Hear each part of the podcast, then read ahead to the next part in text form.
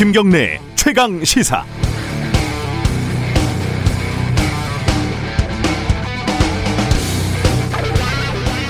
최저 기온 영하 40도 스웨덴의 아리에플로그 최고 기온 영상 49도 미국의 악마의 용광로 데스밸리 자동차 매니아들은 들어보셨을 텐데 신차가 출시될 때 유명한 메이커들이 극한 테스트를 하는 곳이라고 합니다. 우리나라 자동차 회사들도 당연히 이런 극한 테스트를 하고 있고요. 이 정도 가혹한 조건에서도 품질이 보장된다. 이런 약속을 어, 소비자에게 하는 거죠. 그래야 신뢰를 줄 수 있겠죠. 어, 이런 극단적인 환경을 만날 확률은 매우 매우 낮을 것 같죠. 근데 꼭 그렇지만도 않다고 합니다. 자동차는 오래 타잖아요. 타다 보면 언젠가는 한 달 내내 비를 만나고 꽤 오래 지속되는 혹한과 혹엽, 폭염 이런 것들을 경험하게 됩니다. 그때도 비가 새면 안 되고 추워도 시동이 잘 걸려야 되고 더워도 에어컨이 빵빵하게 나와야 하는 거죠. 민주당은 아마 이런 가혹한 조건을 예상하지 못했을 겁니다. 서울과 부산 제1, 2도시 단체장이 갑자기 공석이 될 줄을요. 그것도 성범죄 의혹을 받으면서요. 민주당에겐 참 가혹하죠. 그런데 품질이라는 것은 약속이라는 것은 가혹한 상황에서 비로소 테스트를 받는 겁니다. 장마철에 차에 비가 새는데 자동차 회사에서 이 정도 폭우는 예상하지 못했다 이런 변명을 하면은 소비자들이 아마 쉽게 납득하지는 못할 것 같습니다. 11월 3일 화요일 김경래 최강 시사 시작합니다.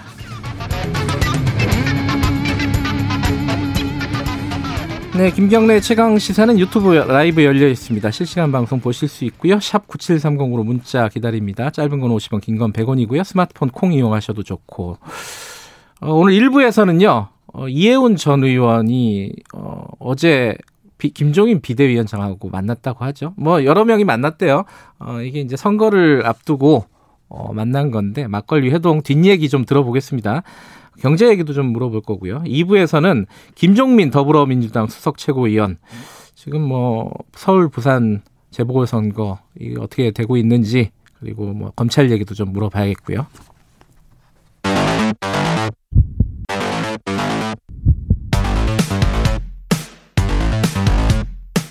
오늘 아침 가장 뜨거운 뉴스 뉴스 unboxing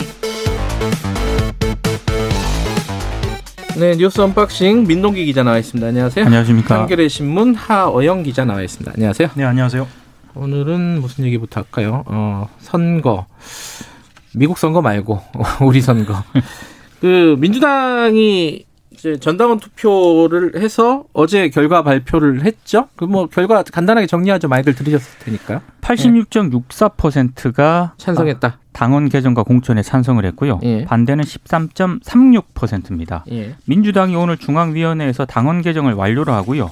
공직자 후보자 그 공직 후보자 검증 위원회하고 선거기획단 구성 등을 착수할 계획인데요.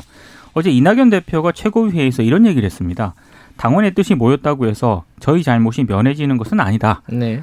아, 서울, 부산 시민을 비롯해 국민 여러분께 다시 한번 사과를 드린다. 피해 여성에게도 거듭 사과드린다. 이렇게 입장을 밝히긴 했습니다만 네. 당원을 폐기하는 것에 대한 비판론도 계속 제기가 되고 있습니다. 근데 이게 이제 어 찬성이 굉장히 높다. 그런데 투표율은 꽤 뭐 30%가 안 된 상황이었죠. 그죠? 그러니까 이 당규에 적힌 기준으로 하면 전당원 네. 투표라고 이야기를 하려고 하면은요. 예. 3분의 1 이상 그러니까 33.3%가 돼야 하거든요. 네. 그래서 이 전당원 투표율 같은 경우에는 지금 30%가 되지 않습니다. 그래서 이것이 전당원 투표를 할 수 있느냐에 대한 논란은 여전히 있고요. 이거에 네. 대해서는 여론조사다. 그러니까 당원의 여론을 묻- 묻는 것이다라는 것이 이제 음. 민주당의 입장입니다. 투표가 아니라 의견을 물어본 거다. 네. 뭐 이런 거죠. 뭐 야당은 당연히 좀 여기에 대해서 반발을 하고 있고요. 그렇죠. 뭐, 뭐 어떤 얘기들이 좀 나오고 있습니까? 김종인 국민의힘 비대위원장 같은 경우에는 국민에 대한 약속을 당원 투표로 뒤집는 게 온당한가 이렇게 비판을 했고요. 네. 정의당은 민주당의 행태는 미투 운동이 만든 성평등한 사회를 앞장서서 가로막는 꼴이다 이렇게 강하게 비판을 했습니다. 네. 안철수 국민의당 대표는요. 재보선 원인 제공 정당의 공천 금지 법안을 통과시키도록 논의를 시작하겠다라는 좀 색다른 주장을 또 펼치기도 했습니다. 요번에는 해당 사항 없을 것 같긴 한데. 그렇습니다. 예. 네. 어쨌든 그걸 법으로 한번 만들어 보자. 이게 안철수 어, 대표의 얘기군요. 근데 뭐 법이 되겠어요? 뭐 모르겠어요. 어 근데 지금 이제 어, 선거 국면인데 이 뭐 당원 당규 관련된 논란도 있지만은 세금 관련된 얘기들이 좀 나오고 있잖아요, 그죠? 예, 보통 어, 사람들의 대, 대략 윤곽이 나왔죠, 그죠? 그렇죠. 보통 예. 사람들의 가장 큰 관심사는 돈이고요. 돈, 돈 먹고 예, 사는 얘기죠. 예, 예. 그리고 예. 세금입니다. 예. 그래서 앞으로의 국정 방향을 어찌 보면 가장 크게 영향을 결정지을 변수이기도 하고요. 그래서 예. 그 어제 결정된 내용을 보면은요, 대략 윤곽이 잡힌 음. 겁니다. 그 재산세와 주식 양도세와 관련돼서 당 정의 협의가 끝난 것으로 보입니다. 재산세는 어떻게 된다는 음, 거예요? 재산세 같은 경우에는요, 지금까지 정부는 요, 일관되게 실거래가와 공시가격의 차이가 있는 만큼 과세 기준을 보다 넓게 잡아야 한다. 음. 그래서 6억을 주장을 해왔고요. 그러니까 재산세 완화 기준을 6억으로. 그렇죠. 예, 예, 예. 민주당 같은 경우에는 어, 선거를 의식하지 않을 수 없습니다. 예. 아, 그래서 그 내년 4월 서울 부산시장 보궐선거를 의식해서 기준을 9억 원까지 예. 늘려보자라고 이야기를 했습니다. 이게 그 흔히 말하죠. 이 마용성을 네. 중심으로 하고 그리고 최근 부동산 시세가 급등한 수도권이나 부산 등지의 어떤 민심 위반을 고려한 것입니다. 네. 예. 그리고 또 한 가지 이 주식 양도세 관련돼서도 예. 예, 결정이 나왔습니다. 이, 이것은 이제 앞선 것은 정부의 뜻이 관철됐고요. 예. 이 주식 양도세 같은 경우는 당의 뜻이 관철된 것으로 보이는데요. 이 어, 정부가 이제 지금까지 그 10억 원인 현행 대주주 기준을 내년 4월부터는 3억 원으로 낮추자 음. 이렇게 이야기를 한 겁니다. 여기에 대해서 민주당이 2년의 유예 기간을 둬야 한다면서 반대를 해왔고요. 네. 이 이유는 소액 투자자들 음. 동학개미의 여론을 의식한 거다. 음. 뭐 이렇게 얘기합니다. 어쨌든 그러니까 결론적으로 얘기하면 지금 물론 확정된 건 아닙니다. 그죠? 아닙니다. 예, 예. 이번 주나 뭐 다음 주에 나올 가능성이 높은데 재산세 완화는 6억 원. 네. 그리고 어 대주주 요건은 일단 유예한다. 네네. 지금 현행대로 일단은 간다. 어, 뭐 요렇게 그렇죠. 대략 결정됐다는 보도들은 나오고 있어요. 네. 그죠? 재산세 인하 기준은 오늘 발표될 가능성이 있다라고 아? 얘기하고요. 음. 그리고 뭐 대주주 같은 경우에는 미 대선 결과를 봐야 되기 음. 때문에 주말쯤에 발표를 할 것이다 이런 그렇죠. 얘기도 나오고 있습니다.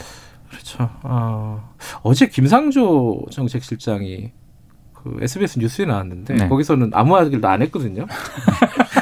근데. 바로, 바로 뒤에 뉴- 다른 보도들이 나와서 참 이게 뭐 조심스럽긴 하지만은 좀 애매한 상황이 됐더라고요. 그 상황을 보니까 어찌됐든 이것도 이제 선거하고 나눠서 생각할 수 있는 부분은 아닌 것 같고요.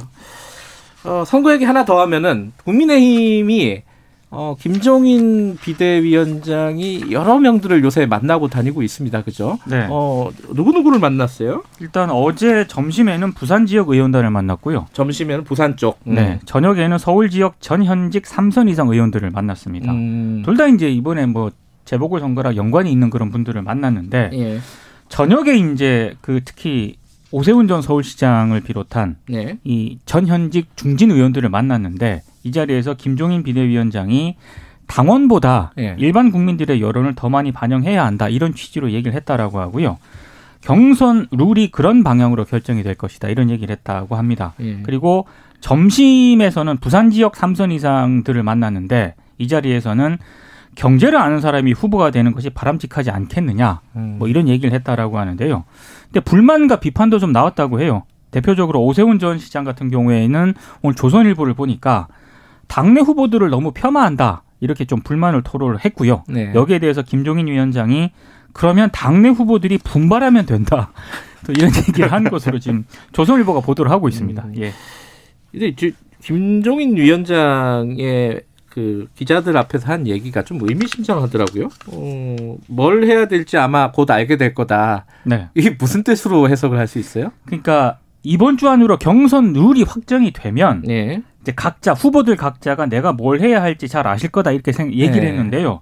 이게 아마 그 참석자들 가운데 출마를 생각하고 있는 분들이 많지 않습니까? 예. 그러니까 불출마할 사람은 빨리 결단을 해라 이런 취지로 해석이 되고 있다라고 하는 게 조선일보 해석입니다. 조선일보 해석이 맞는지는 모르겠습니다. 그러니까 뭐 경선 룰이나 이런 것들이 확정이 되면은 내가 여기에 적합한지 아닌, 아닌지는 그렇죠. 스스로 잘 알 것이다. 뭐 이런 네. 취지겠죠. 그러니까? 당원보다는 일반 국민 여론을 더 많이 반영한다는 그런 취지로 얘기를 했기 때문에 예. 안 될 사람은 빨리 그만둬라 뭐 이런 취지로 해석이 된다는 거죠. 이게 이제 최근에 어, 김종인 위원장의 뭘까요? 이 리더십 그리고 뭐 소통 방식 뭐 네. 이런 부분에 대한 문제 제기들이 좀 있었잖아요. 그런 부분을 좀 해소하려는 차원의 만남 이- 이렇게 해석할 수도 있겠죠. 음, 실제로 그렇고요. 이 네. 말에 대해서는 여러분은 아실 거다라고 얘기하지만 그 여러분들은 아무도 모르죠. 본인은 알고 있다. 본인만 알죠. 네. 그러니까 이 서울시장, 음, 부산시장의 판도를 본인이 주도하겠다라는 말의 다른 말인 것 같습니다. 음. 예, 같은 말이죠. 다른 말이 아니라. 음. 그래서 뭐 그 불출마 할 사람을 결단해야 한다라는 취지라기보다 예. 이 판을 내가 더 끌고 가겠다라는 취지로 보입니다. 아하. 예. 금태섭 전 의원이 네. 그 국민의힘 쪽 행사에 참석한다고요? 그러니까 18일에요. 예. 국민의힘 초선 의원 모임이 있거든요. 이게 예. 명불허전 보수다라는 그런 모임입니다. 아. 어, 네이밍이 좀 독특하더라고요. 예. 여기 이제 특강의 연사로 지금 참여를 하는데 예. 금태섭 전 의원 같은 경우에는 탈당 이후에 서울시장 야권 후보로 거론이 되고 있지 않습니까? 그래서 거론이야 되고 있죠. 본인은 뭐 되고 얘기 안 하고 있는데. 예. 그래서 특강에 연사로 참여한다는 게 여러모로 관심을 좀 모으고 있습니다. 음, 무슨 말 할지는 좀 궁금하네요. 뭐 선거 얘기가 아니더라도 네. 뭐 당 정당 민주주의 이런 부분에 대해서 아마 발언을 하지 않을까라는 생각도 실제로 들고요. 본인의 저서가 또 있죠. 본인 쓴 음. 책이 있어서 그 음. 야당이 어떻게 하면 이길 수 있는지에 아, 대한 그렇죠. 그런 이야기를 좀 할 수 있을 것 같습니다. 네. 탈당을 했으니까 자유롭게 네. 네, 활동을 하는군요. 어, 미국 선 아, 요새 선거 선거철인가? 이게 다 선거 얘기네요. 결국은 어, 미국 선거는 어, 지금 일부 지역은 투표에 들어갔다고 하고 네. 아주 뭐 이렇게 전통적으로 관례적으로 일찍 투표하는 곳이 있다며요. 미국에는. 네. 그리고 이제 오늘부터 이제 선거에 실제로 들어가는 거죠, 그죠? 우리 시각으로 오후 2시부터 들어가고요. 예. 원래 정상대로라면 내일 그 투표 결과가 나오도록 되어 있는데 예. 실제로 그렇게 될지는 모르겠습니다. 워낙 지금 미국 대선이 예측 불허 상황으로 가고 있기 때문에요. 지금 어떤 얘기들이 나오고 있습니까? 판세와 관련해서는? 어, 일단 핵심적인 것이 우편 투표입니다. 그래서 그 핵심 경합주 같은 경우에는 그 펜실베니아주가 그 어, 중심에 있는데요. 예. 선거일 뒤 사흘까지 우편 투표를 접수해서 집계를 합니다. 그 여러 주들이 그렇거든요. 예. 그래서 일단 투표가 끝나는 시각 그러니까 우리 시각으로 하면 내일 낮입니다. 예. 내일 낮에 끝나기는 하는데 우편 투표 결과까지 봐야 지금 굉장히 경합주가 많기 때문에 그렇죠. 봐야 하거든요. 그런데 문제는 그 트럼프 대통령이 내일 낮에 내가 승리했다라고 선언하는 순간 이걸 어떻게 볼 것인가를 두고 어, 전 세계가 지구가 주목하고 있습니다. 예. 네. 그러니까 트럼프 대통령이 그 우편 투표에 대한 법적 조처에 들어갈 수 있다라는 입장을 공식적으로 밝혔기 때문에 일부 주 같은 경우에는 그 며칠 뒤에, 뒤에까지 계속 개표를 하겠다라는 거거든요. 네. 우편 투표에 대해서. 근데 이거를 지금 트럼프 대통령은 공식적으로 인정을 안 하겠다라고 지금 밝힌 겁니다. 예. 지금 이제 경합주들에서 어떻게 되느냐에 따라서 갈린다는 거 아니에요, 결과가. 이게 지금 아직은 물론 이제 바이든이 우- 전체적으로는 우세하다고는 하지만은 아직은 결과를 딱 예측하기, 장담하기는 어려운 상황인 처음에는 거잖아요. 바이든 후보가 한 7% 가까이 앞서는 것으로 나타났는데 네. 경합주에 대해서 여섯 개 정도 네. 되는데요. 여섯 개 주에 대해서 격차가 많이 줄어들었다라는 그런 보도가 나오고 있기 때문에 진짜 어떻게 될지 모르겠습니다. 참 미국의 풍경이 좀 살벌해요. 그죠? 그 도심에 있는 가게에 나무로 이렇게 보호막을 막 쳐놓고 그죠? 총기가 자유롭다 보다니 네. 보니까 이게 지지자들이 극단적으로 갈리는 이 상황이 서로가 불안감을 증폭시키는 것 같습니다. 특히나 네. 이 트럼프 대통령의 태도가 나는 절대 물러나지 않겠다라는 이런 태도가 있기 때문에 네. 그 극단적인 지지자들의 어떤 폭력 충돌 양상까지 이 벌어질 수 있다 이런 이야기도 나오고 있고요. 미국 민주주의가 어떻게 되는지 아마 시험대가 되지 않을까. 아까 제가 말씀드렸던 가혹한 극한 테스트가 되지 않을까. 미국 민주주의에 그런 생각도 들고요. 어, 이명박 대통령이 어제 전 대통령이 수감이 됐잖아요. 네. 뭐 지금 많이 다뤘으니까 길게 할 얘기는 아닌데 어제 그 말이 인상적이더라고요. 어, 나를 구속할 수는 있어도 진실을 가둘 수는 없다.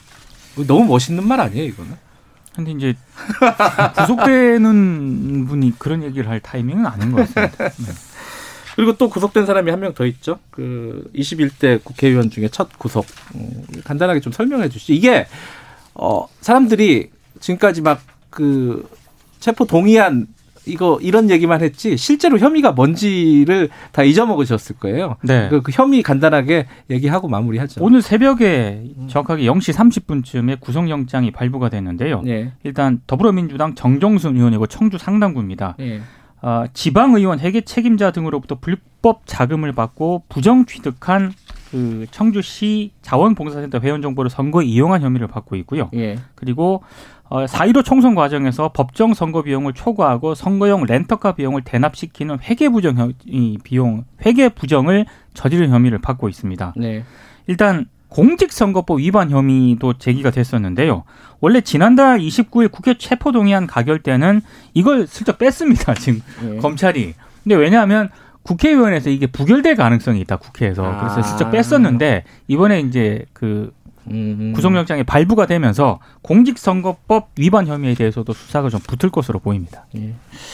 윤석열 총장 얘기도 있는데 이 얘기는 앞으로 오늘 어, 여러 차례 나올 것 같아가지고 여기까지 하겠습니다. 두 분 고맙습니다. 고맙습니다. 감사합니다. 민동기 기자, 한겨레 신문 하호영 기자였습니다. 김경래 최강 시사 듣고 계시고요. 지금 시각은 7시 36분 향해 가고 있습니다.